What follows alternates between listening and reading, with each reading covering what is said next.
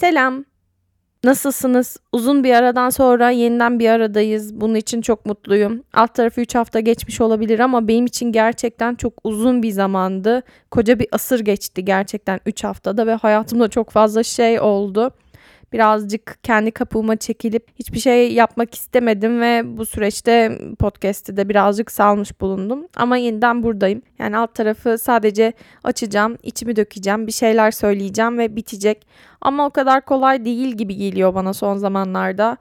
Fena halde bir mükemmelliyetçilik ve yaratım kaygısına düştüm yeniden. Yaptığım hiçbir şeyi beğenemez hale geldim. Hatta yaptığım şeyler o kadar kötü ve güzel değil, çirkin geldi ki o yüzden bir süre burayı bile görmek istemedim ama işte bugün bunları konuşacağız zaten. Tak depresyon hakkında konuşacağım demiştim son bölümde. Artık bu konuyu masaya yatırmam gerekiyor demiştim ama yine o konudan kaçıyorum. Onun yerine birazcık içinde bulunduğum durumdan ve gerilemeden konuşayım dedim. Çünkü geriledim arkadaşlar. Hem fiziksel hem ruhsal olarak geriledim. Şimdi gerileme deyince benim aklıma ilk başta psikolojideki regresyon geliyor. Hatta şöyle ünlü bir örnekle anlatılıyor regresyon.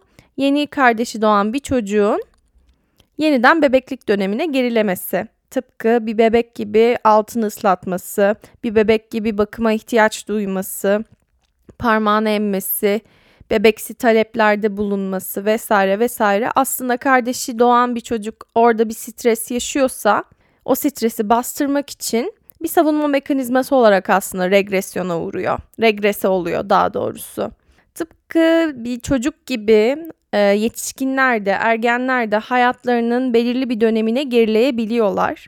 Yani gelişimsel olarak baktığımızda hayatımızın herhangi bir dönemine gerileyebiliriz. Aslında o dönemki halimize dönerek belki de bir konfor alanımıza dönmüş oluyoruz. Çünkü bildiğimiz, tanıdık bir yere dönmüş oluyoruz. Regresyonun tanımı aşağı yukarı böyle. Peki neden regresyona uğruyoruz? Bir savunma mekanizması olarak regrese olduğumuzu söylemiştim. Ama aslında regresyon da tıpkı ilerleme gibi hayatın kaçınılmaz bir parçası. Nasıl ki sonbahar oluyor, kış oluyor, bütün ağaçlar yapraklarını döküyor, hava buz gibi oluyor ve daha sonra ağaçlar yeşeriyor, ilkbahar geliyor, yaz geliyor ve bu döngü bütün bir dünya boyunca, kainat boyunca devam ediyor. Gerçi iklim krizi yüzünden bu dengeler de alt üst olmaya başladı. O da başka bir mesele. Tıpkı ayın şekil değiştirmesi gibi, güneşin her gün doğup batması gibi, ne bileyim her gün yeni bir insanın doğması, diğerlerinin ölmesi gibi hayatta inişler ve çıkışlar var. Doğumlar ve ölümler var. ilerlemeler ve gerilemeler var. Bu aslında doğanın kaçınılmaz bir parçası. Tıpkı onun gibi bizim de bir insan olarak ilerlemelerimiz ve gerilemelerimiz var. Ama neden gerilemeye uğruyoruz? Jung bunu şöyle anlatmış. Yani birazcık araştırma yaptım. Böyle boş boş gelip kendimden mızlanmak istemedim. O yüzden bir şeyler okudum da geldim. Jung regresyonu içe dönük arayış olarak tanımlıyor. İnsanlar regresyon yaşadığında kendi iç kaynaklarıyla, bilinç dışına atılmış pek çok şeyle ve potansiyelleriyle bağlantıya geçebiliyorlar. Yani aslında regresyon iç dünyamızın derin ihtiyaçlarını anlama çalışması. Yani aslında gerilemeler yaşadığımız zaman hayatımızda yaşadığımız herhangi bir meselenin kaynağına dönebilme şansına da sahip olabiliyoruz. O sorunla, o meseleyle bağlantıya geçebiliyoruz. Bu ağır bir yüzleştirme de gerektirebiliyor. Yani tabii ki o anda ona bakmayı bilirsek, buna gözümüzü kapatıp tamamen bir çocuk gibi mızlanmaya da devam edebiliriz tabii ki. O da bizim tercihimiz. Keza benim yaptığım gibi. Ama ben neden bu gerilemeyi yaşadım? Neden hayatımın şu anda bu evresindeyim? Neden böyle diye kendimize bakabildiğimiz zaman o sorunun kaynağını daha net bir şekilde görebiliriz. Tabii ki bu 2 artı 2 4 gibi bir şey değil. Çünkü orada karşılaşılan çok zor duygular var. Çok zor şeyler var. Halının altına süpürdüğümüz bir sürü şey var.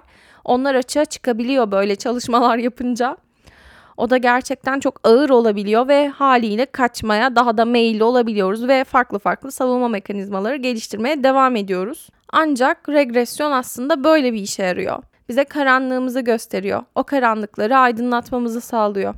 Ama gerilemek bana berbat hissettiriyor. Gerçekten gerilediğim için kendimi çok kötü hissediyorum.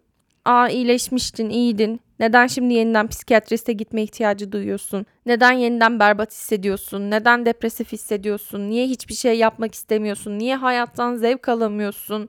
Gibi soruları kendime soruyorum ama cevabı şu. Zorunda mıyım? Gerçekten iyi hissetmek zorunda mıyım? Tabii ki değilim. Ama neden bu gerilemenin bana kötü hissettirdiği hakkında birazcık düşündüğümde de tabii ki başka başka kapılar açılıyor. Acaba kötü hisseden gerçekten ben miyim yoksa toksik üretkenlik kültürünün içine bu kadar dahil olduğum için, bu kadar bir şeyler üretme çabasında ve zorunluluğunda hissettiğim için mi berbat hissediyorum gerilediğim için? Birazcık yaşadığımız yerin koşulları da devreye giriyor tabii ki. Çünkü hepimiz kendimizi kurtarmanın peşindeyiz. Hepimiz her gün daha iyisi olma peşindeyiz. Daha iyisini yapma peşindeyiz. Çünkü kıçımızı kurtarmamız gerekiyor arkadaşlar. Dolayısıyla da kendimizi nasıl geliştirebiliriz? Nasıl daha iyi bir insan olabiliriz? Nasıl daha donanımlı bir insan olabilirizin peşine düştüğümüz için sürekli iyi olma, sürekli ilerleme peşindeyiz. Ama bu çok tüketici bir şey değil mi?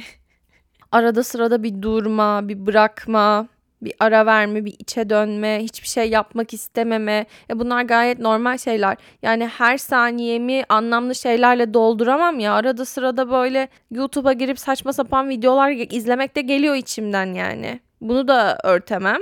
Dolayısıyla her saniyeyi çok anlamlı ve çok faydalı geçiremeyeceğim. Bu çok belli bir şey. Ama bize her zaman şu dayatılıyor. Her zaman daha iyi hissetmen lazım. Her zaman daha iyi bir insan olman lazım. Her zaman daha iyisi olman lazım. Her geçen günün dünden daha iyi olmalı. Ama böyle bir şey yok. Çünkü sen istesen de sen bunu niyetlesen de başına öyle bir şey geliyor ki mesela işte benim gibi dizini çarpıyorsun, kırıyorsun. Bir anda sol bacağını tutamaz bir hale getiriyorsun ve her şeyin geriliyor. Mesela yoga dersine giriyorum hala. Böyle dizimi bükemiyorum şu anda ama yine de giriyorum. Yapabildiğim kadarını yapmaya çalışıyorum. Ama o anda yapamamaya teslimim. Çünkü yapamıyorum. Yani dizimi artık istesem de bükemiyorum. Eskiden mesela yapmak istediğim pozları yapamadığım zaman çok sinirlenirdim. Ya nasıl yapamıyorum ya nasıl beceremiyorum bunu derdim. Ama yapamıyorum yani şu anda mal bu ve yapamıyor. Dolayısıyla da yapacak bir şey yok. Bu hale teslim olmaktan başka da bir çarem kalmamış. E haliyle de belirli bir sakatlık geçirdiğim için hayatım %50 yavaşladı. Çünkü gündelik işlerimi çok daha yavaş yapıyorum. Çünkü kendime bakabilmem eskisinden çok daha zor. Haliyle de bu bütün her şeyimi yavaşlatıyor gündelik işlerimi de yavaşlatıyor, kendi işlerimi de yavaşlatıyor, işte test çalışmamı da yavaşlatıyor. Dolayısıyla mental sağlığımı da berbat bir şekilde etkiliyor. Yani fena halde düşüşteyim bu zamanlar ve bununla da beraber aslında çok güçlü bir şekilde sınanıyorum. Çünkü yapamamakla sınanıyorum. Hal böyle olunca ilerlemek mümkün değil. Çünkü ilerleyemediğim bir noktadayım, adım atamadığım bir noktadayım ve gerilemeyi de kabul etmem gerekiyor. Ama gerilemeyi kabul etmem de tabii ki hiç kolay olmadı. Mesela buradaki içeriklerim de gerilemiş olabilir. Geçen sene podcast'te ilk başladığında büyük bir hevesle ve korkuyla aynı zamanda içerik üretmeye çalışan bir İrem vardı. O İrem'i ben şu an göremiyorum mesela. Yani geçen haftalarda felaket bir şekilde of yapamıyorum, of artık podcast çok saçma bir hale geldi, ne amaçla yaptığım bile belli değil, ne yürüdüğü belirsiz bir şeye dönüştü. İçeriklerim de zaten hiç kaliteli değil, sıradan bir insanın sıradan bir hayatı dedim. Ama bırak öyle olsun, bırak sıradan bir insanın sıradan bir hayatı olsun. Hiçbirimiz çok da özel değiliz, hepimiz gündelik sıradan hayatlar yaşıyoruz dedim geçtim şu anda. Yani çok fazla haliyle böyle şeyler yaşayınca öz değerinde dibe vuruyor. E ben de birazcık 20'li yaşlarımın başındaki o büyük buhranı yaşadığım yıllara geri döndüm. Büyük depresyonu yaşadığım yıllara, kendime değer vermeyi hiç bilmediğim zamanlara. Hayatımın öyle bir zamanına geri dönmüş olmak haliyle şu anda ilerlememi de engelliyor. Çünkü belki daha farklı şeyler yapabilecekken bunları yapabilecek gücü kendimde bulamıyorum. Ama ne yalan söyleyeyim gerilemek bana konforlu da geliyor aynı zamanda. Çünkü orada tamam şu anda ben daha farklı bir yerden yaşıyorum bunu. Hiç olmadığım kadar çok şeyle yüzleşiyorum. Hiç olmadığım kadar çok gölgemle karşılaşıyorum. Çok rahatsız oluyorum. Biraz e, bıktım bu yüzleşmelerden öyle de söyleyebilirim ama bir taraftan aslında ilerlemeden de kaçtığım bir nokta bu.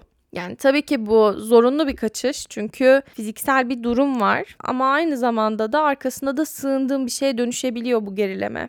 Yani zaten bu bir savunma mekanizması ve savunmak için geriliyorum. Kendimi korumak için geriliyorum. Belki de şu anda buna ihtiyacım var gerçekten. Bırak gerile diyorum kendime. Ama şunun da çok farkındayım. Sonsuza kadar bunun içinde kalamayacağım. Bir noktadan sonra artık ilerlemem de gerekecek. Belki de toksik üretkenlik kültürünü kendimize aşılamamız yerine gerilemelerin de ilerlemeler kadar hayatın bir parçası olduğunu normalleştirmeye devam etmemiz lazım. Tabii ki bana Aa, neden daha geridesin, çok kötüsün diye bir şey söyleyen yok. Ben bunu kendi kendime yapıyorum. Bu çok normal bir şey. Bunu kendi kendime yapmam. Tabii ki bu bir öz sabotaj aynı zamanda. Bu yüzden kendime kızmam. Ama az çok bunu birbirimize yapıyoruz. Tabii ki çok farklı parametreler var ama mesela sosyal medya algoritmaları bile daha çok içerik üreten ve daha çok aktif olanların ön plana çıkmasıyla düzenlenen bir şey. Yani bu algoritmalar bile bize üretmek zorundasınız. Her zaman daha üretken olmak zorundasınızı dayatıyor. Böyle bir dünyanın içinde yaşıyoruz.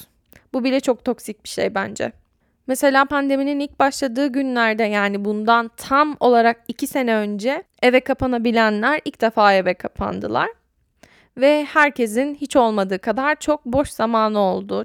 Çünkü yolculuk yapanlar yol saatlerinden kurtuldular. Hiç kimse sosyalleşemez bir hale geldi. Herkesin akşamları bomboş oldu ve herkesin boş zamanı arttığı için bu boş zamanları değerlendirme ihtiyacı duydu. İşte sulu boya seti alanlar oldu, duvarlarını boyayanlar oldu, podcast'e başlayanlar oldu, yogaya başlayanlar oldu benim gibi.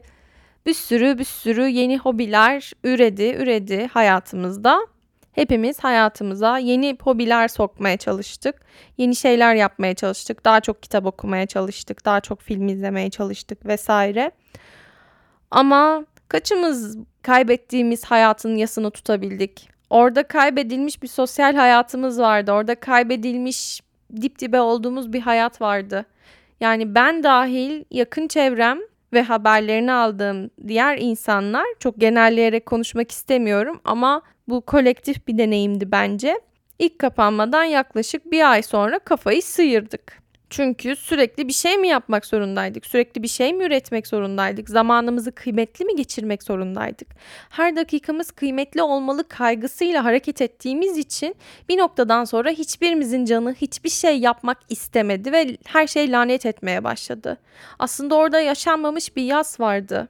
Bir gerileme vardı. Çünkü bir önceki gün markette maskesiz işte istediğine bakarak, istediğin yere dokunarak hareket edebiliyorken şimdi öleceğim bir korkusuyla yaşamaya başlamıştık ve bir bilinmezliğin içindeydik. Yarınımızın ne olacağını asla bilmiyorduk. Yani hayat zaten hep belirsizliklerle dolu ama iki sene önceki durum çok başkaydı. Ve sonra zaten hayatımda anlamlı bir şeyler yapmalıyım, zamanımı boş geçirmemeliyim kaygısını yavaş yavaş salmaya başladık o kafayı sıyırmalarla beraber çünkü gerileme olunca hiçbir şey yapamıyorsun zaten istesen de. Belki bundan suçluluk duyuyorsun ama yapamıyorsun. Tabii ki yapamıyorsun gibi bir zorunluluk da katmayayım. Depresyonun içindeyken çok güzel şeyler üreten insanlar da vardır ama asıl kaygı üretmek değildir orada. Asıl kaygı hayatta kalmaktır. Mesela o evde kaldığımız ilk zamanlarda kendimle çok fazla zamanım olduğu için dönüp bir hayatımdaki bug'lara bakabilmeye de başlamıştım. Çünkü hayatım çok sorunluydu. O sorunların hepsinin kaynağına teker teker inebildim. Çözebildiklerim oldu, çözemediklerim oldu. Ama gerçekten o gerileme benim için çok kıymetliydi. Şu anki içinde olduğum gerilemeyi de böyle görmek için elimden geleni yapıyorum. Bazen gerçekten kafayı sıyırıyorum. Allah kahretsin bu hep böyle mi devam edecek diyorum. Çok kızıyorum kendime. Niye ben diyorum ama teslim olmaktan başka bir çarem yok dediğim gibi. Dolayısıyla o yüzleşmeye korktuğum şeylerle birer birer yüzleşiyorum. Bir taraftan bunu şöyle de görmek istiyorum. Yani öyle olsun lütfen. Hani bunu boşuna yaşamış olmayayım. hayatımda yeni bir dönüm noktası, dönüştüreceğim, değiştireceğim şeylerin bir başlangıcı olsun diye ümit ediyorum. Mesela bu süreçte de aslında bırakamadığım çok şeyi bıraktım. Bırakamadığım insanları, bırakamadığım duyguları, hırslarımı, işte gölgelerimi vesaire. Her şey gölgeye varıyor. Buna da katkı sağladı gerçekten. Ama tabii ki bunu belirli bir şey olsun diye de yaşamıyoruz. Sadece yaşamamız gerektiği için, öyle olduğu için yaşıyoruz. Aslında yapabileceğimiz tek şey o anda belki de o akışa güvenmek. Yaşadığımız her şeyin bir hayrının olduğuna inanmak. Ki inanabilirsin, inanmayabilirsin. Ben hayra inanmayı seçiyorum. Ardından da bütün gerilemelerde aslında hayatın kaçınılmaz ve olağan bir parçası haline gelmeye başlıyor. Gerilemeler vardır. Evet sanırım bu bölümde bu kadar. Gerçekten konuşmayı çok çok çok özlemişim. İyi ki konuşuyorum. İyi ki sıradan bir insanın sıradan bir hayatını anlatıyorum. Ama hiçbirimiz özel olmasak da hepimizin birbirinden başka özel hikayeleri var. Bu hikayelerden birisini anlattığım için tebrik ediyorum kendimi. Siz de bu hikayeyi desteklemek istiyorsanız, yani beni desteklemek istiyorsanız beni takip edebilirsiniz. Instagram hesaplarımı takip edebilirsiniz. Belki bana feedback verebilirsiniz. Feedbackler çok çok çok değerli benim için. Beni arkadaşlarınıza önerebilirsiniz, paylaşabilirsiniz. Bölümü dinlediyseniz beni tagleyip story'nizde paylaşabilirsiniz mesela. Anlatabilirsiniz böyle bir şey varmış diye. Ama anlatmazsanız da canınız sağ olsun. Ben sizden razıyım. Umarım siz de benden razısınızdır. Şimdilik hoşça kalın. Sonra görüşürüz. Sizi seviyorum. Bay bay.